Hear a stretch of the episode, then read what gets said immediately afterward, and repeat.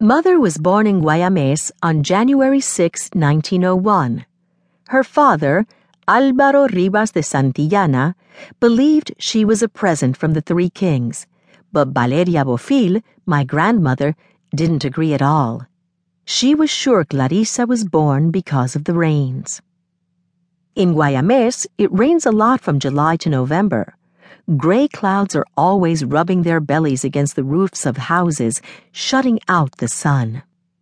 The rains influenced Mother's life from the start. During the rainy season, people stay inside much of the time.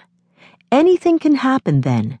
A sudden gust of wind may bring a tree branch down on your head like a punishment from God, or a wave of mud from the nearby Emajaguas River may roll down the street and whisk you away.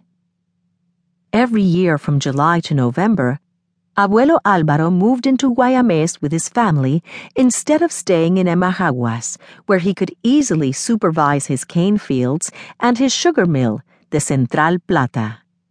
He was always bored in town, and for that reason, Abuela Valeria usually got pregnant at the end of each July and gave birth at the end of each April. Mother was the first of their six children. As an infant, she was bitten by a mosquito bred in a pool of stagnant rainwater. She developed rheumatic fever, which caused a soplo, a murmur, in her heart. So you could say that she was born because of the rains of Guayamés, and also that she died because of them. The house in Guayamés had a balcony that opened out over the main plaza, from which Clarissa watched the Lenten procession every year with her three sisters, Siglinda, Artemisa, Dido, and her only brother Alejandro. Wearing white lace mantillas, the girls would lean their elbows on the rail to get a good view.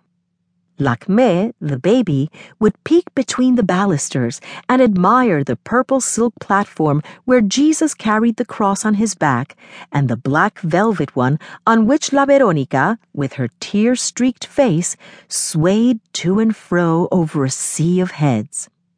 But the Lenten procession didn't elicit any special feelings of piety. For the Rivas de Santillanas, religious excitement and pagan celebration were all part of the same play. Around the middle of December, when the rains had stopped and the canes ripened in the fields, the family moved to Emajaguas, three miles down the coast. Abuelo Álvaro had been born there in 1880. Both his parents had died young, so he had been brought up by two maiden aunts, Alicia and Elisa Rivas de Santillana.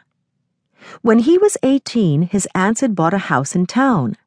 With the arrival of the Americans on the island, the quality of life in Guayamés had improved greatly. Streets were paved, there was running water, a sewage system, and storm drains had been installed. Abuelo Álvaro's aunts had always pampered him, and even though they were only moderately well off, they spared no expense in his education. He was taught French by private tutors and could do his arithmetic competently enough. But he didn't like to read and was wary of people who read a lot because they seemed to think they were above the rest. Abuelo learned firsthand everything there was to know about the sugar industry by struggling to keep his cane fields well tended. His aunts trusted him and put everything in his hands. With their combined fortunes, Álvaro was able to keep Emajaguas in working order. But Alicia and Elisa died during the typhus epidemic that ravaged Guayamés in 1900. Álvaro and Valeria were married that same year.